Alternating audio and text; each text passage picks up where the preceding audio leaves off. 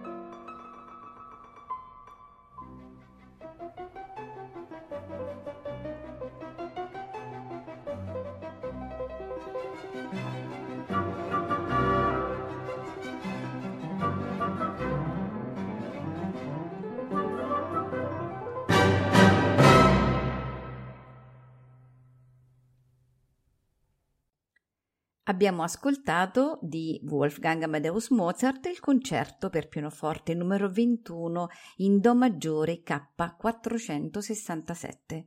Concludiamo il concerto eh, della domenica di Ameria Radio con la sinfonia numero 31 in Re maggiore Parigi K297 nei movimenti Allegro assai, Andantino, Allegro.